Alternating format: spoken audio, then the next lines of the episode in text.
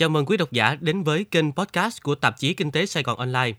Chúng tôi hy vọng thông qua chuyên mục này cung cấp cho quý độc giả những thông tin cần thiết và hữu ích liên quan đến hoạt động kinh tế, môi trường đầu tư, cơ hội giao thương, hoạt động văn hóa xã hội và các câu chuyện kinh doanh, quản trị tại các doanh nghiệp trong và ngoài nước. Độc giả có thể nghe các bài viết tại báo điện tử, trang fanpage Facebook cũng như kênh YouTube của tạp chí Kinh tế Sài Gòn Online. Mời bạn đọc đến với bài viết Quyền bắt buộc mua lại trái phiếu để quyền bảo vệ không trở thành quyền tấn công của tác giả luật sư Quách Thúy Quỳnh, khối dịch vụ ngân hàng đầu tư, công ty cổ phần chứng khoán SSI. Để khắc phục sự bất đối xứng thông tin thường tồn tại trong giao dịch phát hành cổ phần hoặc trái phiếu giữa doanh nghiệp và các nhà đầu tư, pháp luật về bảo vệ quyền của nhà đầu tư nhỏ lẻ thường dựa trên hai cơ chế. Một là trang bị cho nhà đầu tư các quyền mang tính chất phòng vệ, as enterprise, những quyền mà nhà đầu tư có thể thực hiện trước khi quyết định giao dịch với doanh nghiệp. Đơn cử như quyền được tiếp cận thông tin, quyền được cam đoan và bảo đảm về tính trung thực của thông tin được công bố. Hai là trang bị cho nhà đầu tư những quyền mang tính chất bảo vệ ex post rights, những quyền mà nhà đầu tư có thể thực thi để bảo vệ quyền lợi của mình sau khi đã có giao dịch với doanh nghiệp. Quyền bắt buộc tổ chức phát hành phải mua lại trái phiếu là một quyền mang tính chất bảo vệ như vậy sau những động thái từ phía cơ quan quản lý đối với các vi phạm quy định trong phát hành trái phiếu doanh nghiệp hồi cuối tháng 3, đầu tháng 4 năm 2022 và trong nỗ lực giảm nhiệt của thị trường trái phiếu riêng lẻ. Ngày 16 tháng 9 năm 2022, Chính phủ đã ban hành Nghị định số 65 bổ sung sửa đổi, bổ sung một số điều của Nghị định 153 năm 2020 về chào bán, giao dịch trái phiếu doanh nghiệp riêng lẻ. Sau đây gọi tắt là Nghị định 153 và Nghị định 65. Nghị định 65 được sửa đổi theo hướng nâng cao điều kiện trách nhiệm của tổ chức phát hành, tăng cường các quyền cho nhà đầu tư và tăng cường tính công khai minh bạch của thị trường. Một trong những quyền bảo vệ được xếp vào nhóm chính sách tác động đến việc huy động vốn của tổ chức phát hành và nhằm tăng cường trách nhiệm và nghĩa vụ của doanh nghiệp về việc sử dụng tiền thu từ trái phiếu đúng mục đích. Đó là quyền của nhà đầu tư được yêu cầu doanh nghiệp bắt buộc mua lại trái phiếu. Theo điểm B khoảng 3 điều 7 Nghị định 153, được sửa đổi bổ sung bởi khoảng 5 điều 1 Nghị định 65, nhà đầu tư được quyền yêu cầu việc này khi một Doanh nghiệp phát hành vi phạm pháp luật về chào bán, giao dịch trái phiếu doanh nghiệp theo quyết định của cấp có thẩm quyền, mà vi phạm đó không thể khắc phục hoặc biện pháp khắc phục không được số người sở hữu trái phiếu đại diện từ 65% tổng số trái phiếu cùng loại đang lưu hành trở lên chấp thuận. 2 doanh nghiệp phát hành vi phạm phương án phát hành trái phiếu mà vi phạm đó không thể khắc phục được hoặc biện pháp khắc phục không được số người sở hữu trái phiếu đại diện từ 65% tổng số trái phiếu cùng loại đang lưu hành trở lên chấp thuận. 3. Các trường hợp khác được nêu cụ thể tại phương án phát hành trái phiếu quy định tại Điều 13 Nghị định này nếu có. Quyền bảo vệ này, theo ý chí của nhà làm luật, được quy định để trao quyền cho nhà đầu tư gây sức ép với doanh nghiệp nếu doanh nghiệp có những sai phạm pháp luật về chào bán, hoặc vi phạm quy định về việc sử dụng số tiền thu được từ trái phiếu không đúng mục đích.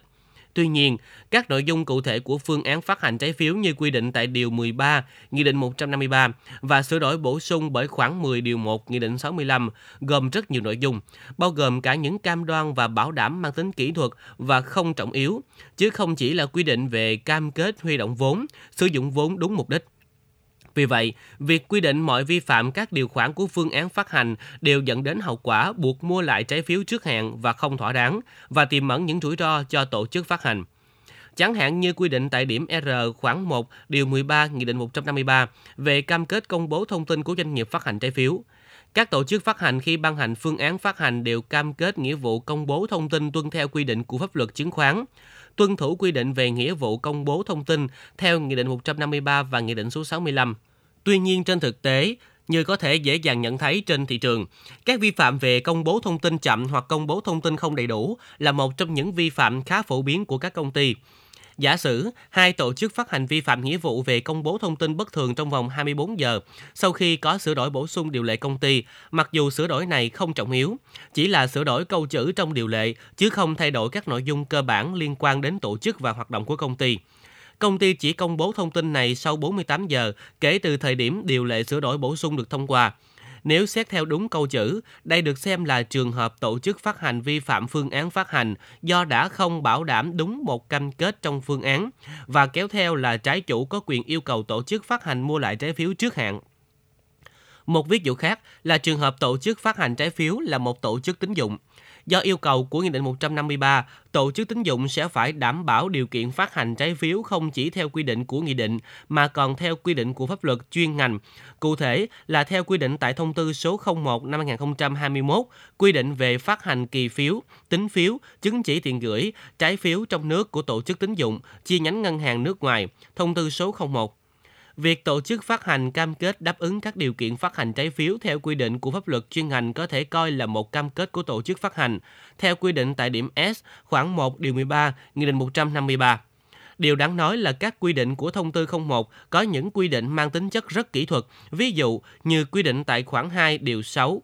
Trường hợp phát hành giấy tờ có giá theo hình thức chứng chỉ tổ chức tín dụng, chi nhánh ngân hàng nước ngoài phải thiết kế và in ấn để đảm bảo khả năng chống giả cao. Giả sử, một tổ chức tín dụng khi phát hành giấy tờ có giá đã không tự mình thiết kế mẫu chứng chỉ mà sử dụng mẫu sẵn có của tổ chức tư vấn chào bán.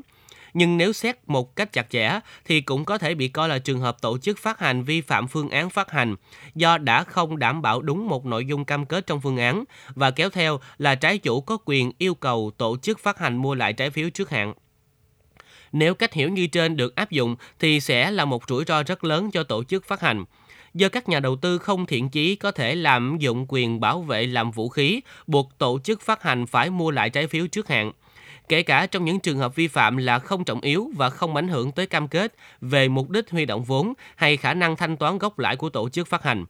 Theo thông lệ, trong các bản công bố thông tin của tổ chức phát hành đều quy định chỉ những sự kiện vi phạm có ảnh hưởng bất lợi nghiêm trọng đến khả năng thanh toán gốc lãi của tổ chức phát hành thì mới là căn cứ để nhà đầu tư yêu cầu mua lại trái phiếu trước hạn nhưng với quy định nêu trên của Nghị định 65, kể cả những sự kiện hoàn toàn không trọng yếu cũng có thể bị lạm dụng để gây sức ép với tổ chức phát hành. Chưa nói đến việc điều luật còn quy định tổ chức phát hành phải mua lại trái phiếu nếu vi phạm đó không thể khắc phục hoặc biện pháp khắc phục không được số người sở hữu trái phiếu đại diện từ 65% tổng số trái phiếu cùng loại đang lưu hành trở lên chấp thuận. Với quy định này, ngay cả khi tổ chức phát hành có hành vi khắc phục sai phạm, ví dụ bổ sung công bố thông tin bổ sung mẫu giấy chứng nhận sở hữu trái phiếu, nhưng việc khắc phục này không được số người sở hữu trái phiếu đại diện từ 65% tổng số trái phiếu cùng loại đang lưu hành trở lên chấp thuận, thì trái chủ vẫn có quyền yêu cầu tổ chức phát hành mua lại trái phiếu. Trong bối cảnh thị trường cần khôi phục niềm tin cho nhà đầu tư, hơn nữa, cần sự khuyến khích và tạo điều kiện cho doanh nghiệp có đa dạng kênh huy động vốn. Thiết nghĩ pháp luật chỉ nên trao quyền cho nhà đầu tư, yêu cầu doanh nghiệp mua lại trái phiếu trước hạn khi có những vi phạm trọng yếu đối với phương án phát hành, chứ không nên đánh đồng hậu quả của mọi vi phạm. Đừng đẩy doanh nghiệp vào thế lưỡng nan, muốn đáp ứng đúng quy định của pháp luật nhưng lại sợ bị tấn công vì những lý do không đáng. Bạn đọc vừa nghe bài viết Quyền bắt buộc mua lại trái phiếu để quyền bảo vệ không trở thành quyền tấn công của tác giả, luật sư Quách Thúy Quỳnh, khối dịch vụ ngân hàng đầu tư, công ty cổ phần chứng khoán SSI. Trên tạp chí Kinh tế Sài Gòn, chúng tôi hy vọng bài viết có thể cung cấp thông tin hữu ích đến quý vị, đặc biệt là những người có ý định xây dựng một kênh podcast cho cá nhân hoặc tổ chức của mình. Hãy tiếp tục theo dõi tạp chí Kinh tế Sài Gòn Online, trang fanpage Facebook và kênh YouTube để nhận những thông tin chuyên sâu về kinh tế, hoạt động đầu tư kinh doanh, phản biện chính sách từ nhóm báo kinh tế hàng đầu tại Việt Nam. Xin cảm ơn sự quan tâm, sự lắng nghe của quý vị.